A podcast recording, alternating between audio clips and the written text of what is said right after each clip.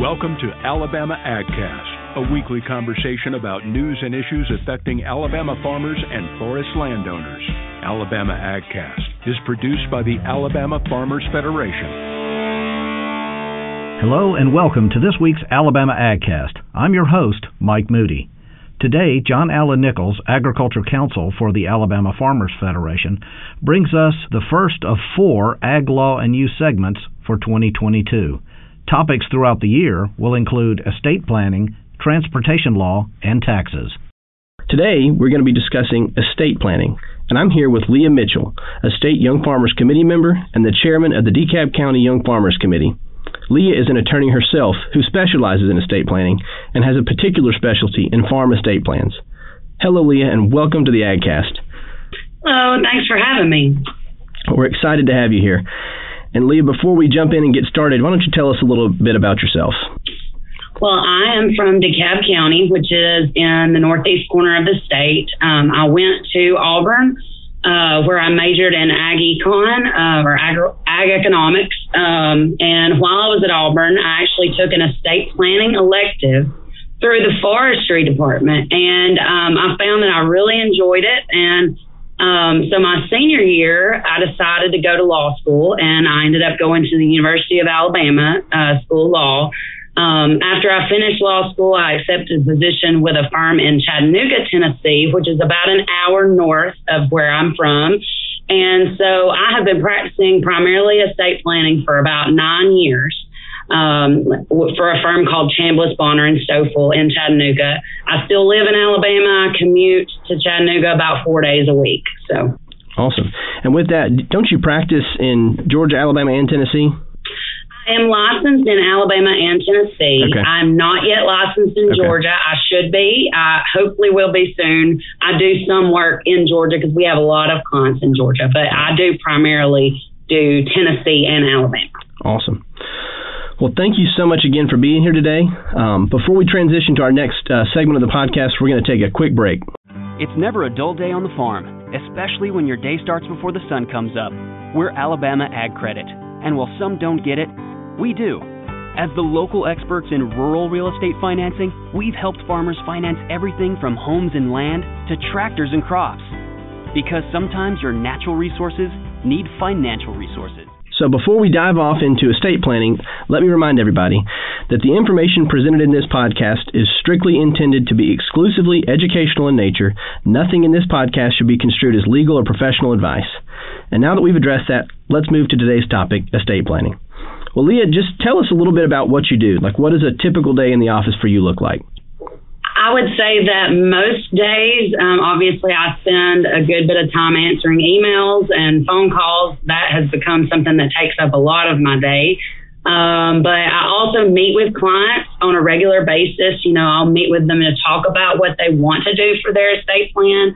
And then we'll generally get back uh, together when it's time to sign their documents and go over everything and answer any questions they have.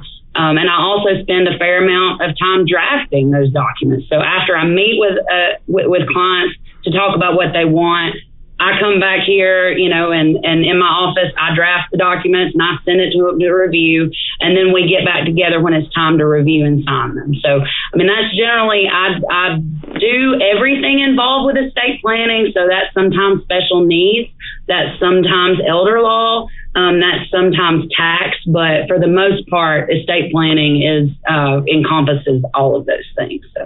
Okay. So, let's break that down a little further. What does estate planning mean? So I think when people think of estate planning, they think of their will. They think of, you know, what happens when I die. And that is certainly part of it. Um, but it's not the only part. So, as part of an estate plan, I generally prepare at least three documents. Um, the first one is the one we spend the most time talking about, usually, is the last will. Um, and sometimes that can be a trust, but that just depends on the situation. But generally, a last will deals with the disposition of your assets or your property after you pass away. Um, the other two documents that I usually prepare are called powers of attorney or incapacity documents. Um, these are documents that allow you to appoint someone to make financial or healthcare decisions for you if you are unable to yourself. So this is while you're living, but you are incapacitated and can't make or can't do things for yourself. It, the powers of attorney allow you to appoint someone else to do those things for you. Um, and so a lot of times those can be more important because, you know, if you're in the hospital or you're in a nursing facility and somebody needs to be paying your bills or somebody needs to be talking to your doctor and getting your prescriptions fulfilled, and that is oftentimes as as much, if not more important than dealing with your will. So um, that's usually what I what an estate plan entails is planning for both death and incapacity. So if it doesn't just mean, you know, having a will, so what are some of those other instruments and, and how can you use those in an estate plan?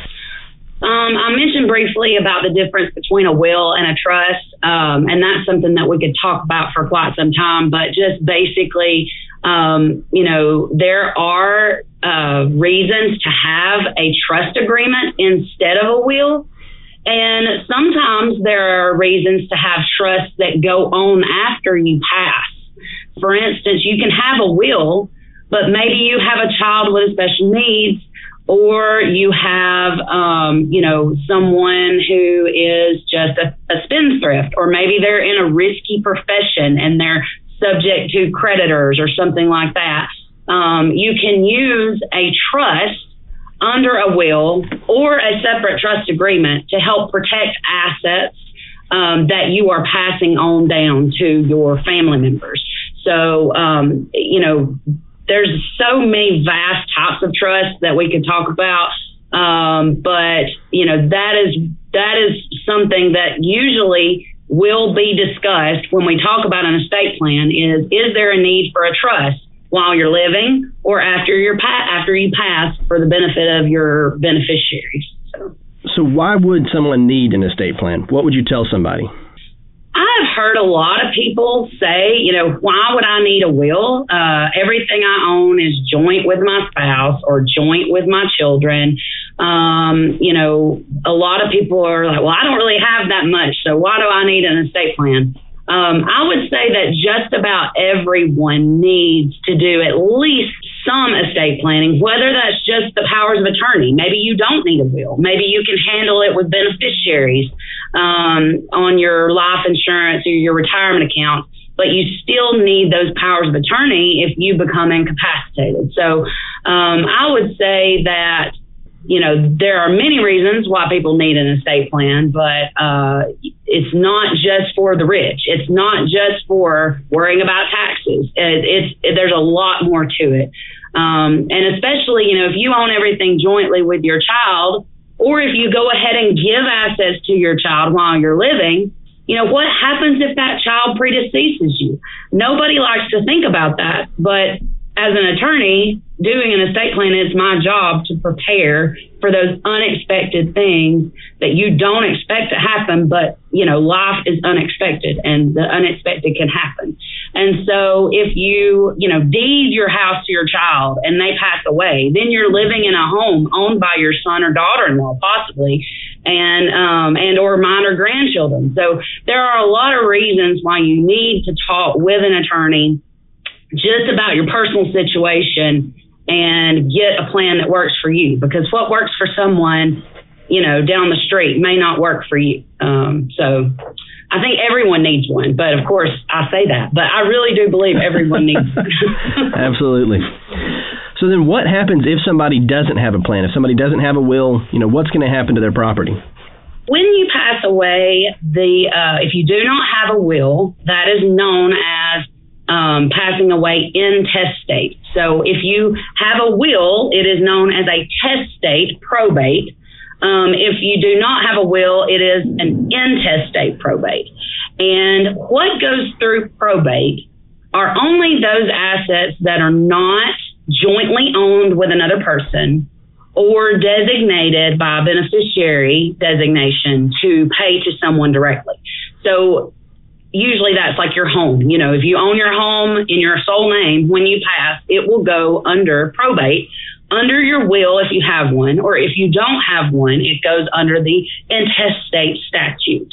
Um, the intestate statute in Alabama is, uh, you know, pretty much every state has one, and it is the will that the state of Alabama has written for you. If you don't have one, the um, the intestate statute would govern.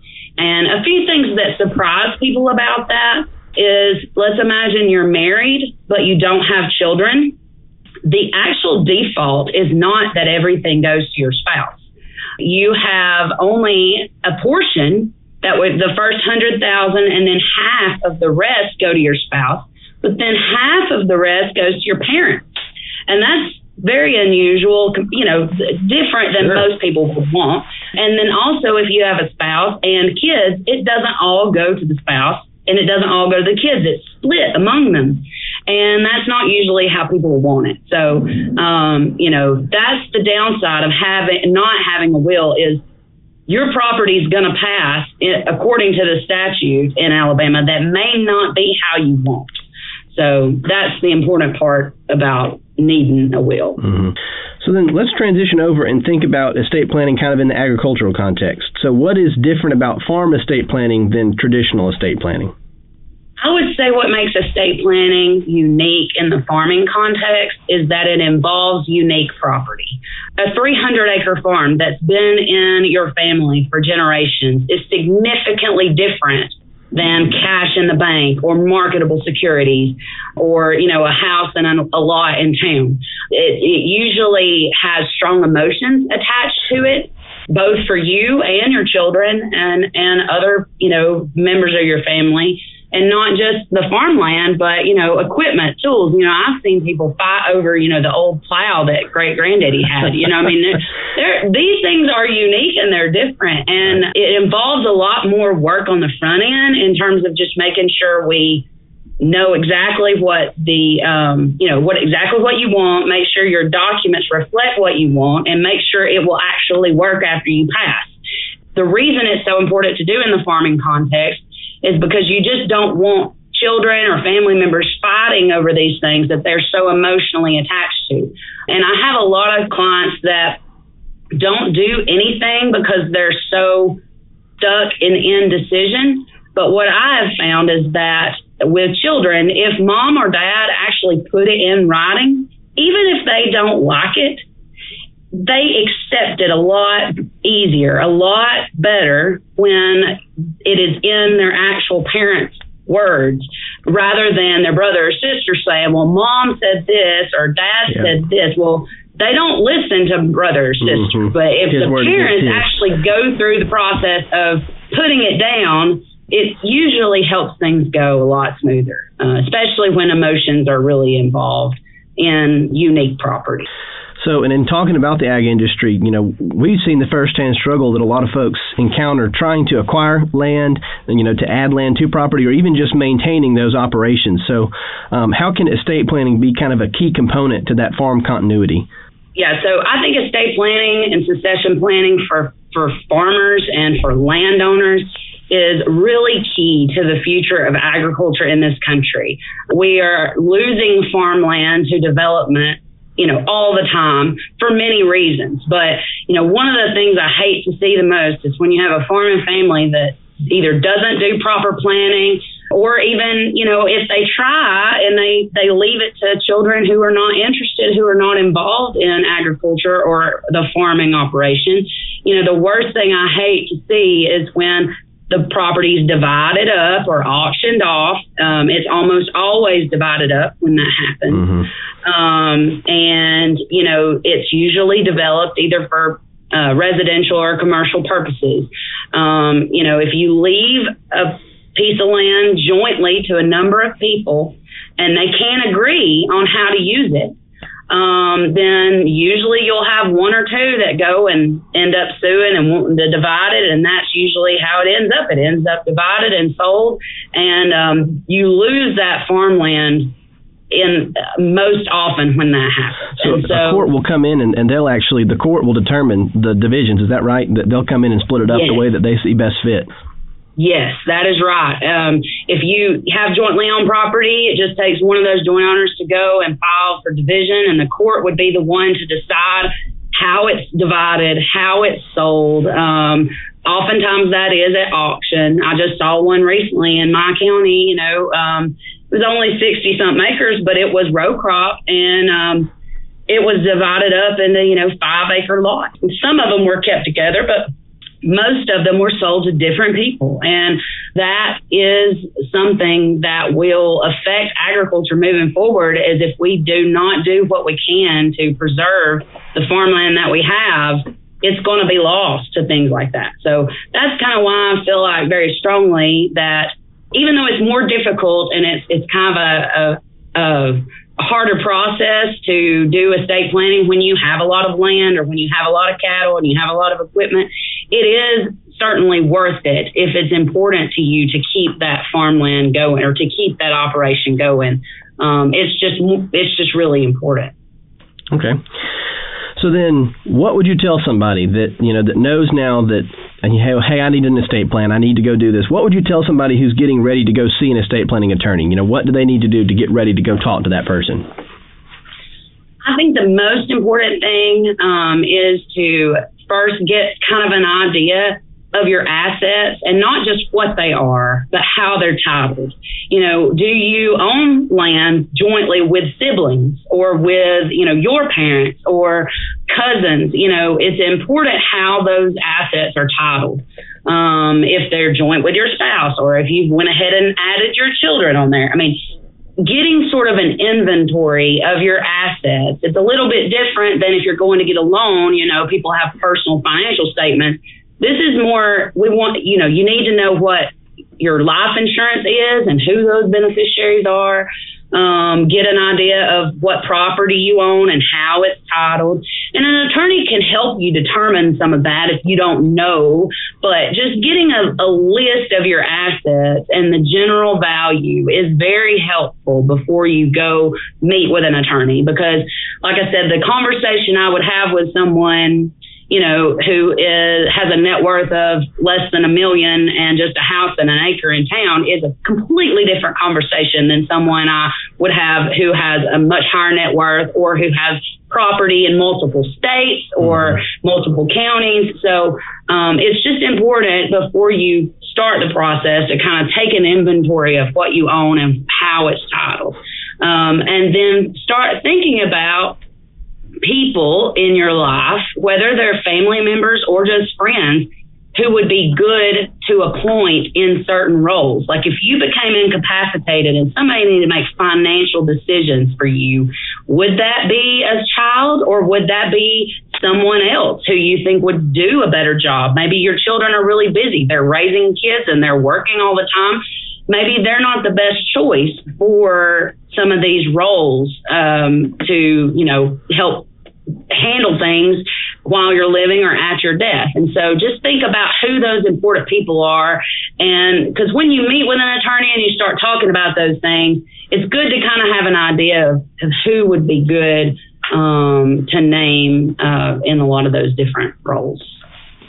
So, Leah, before we wrap up, um, what else do we need to know about estate planning? You know, what's what's something else that you would share with our folks?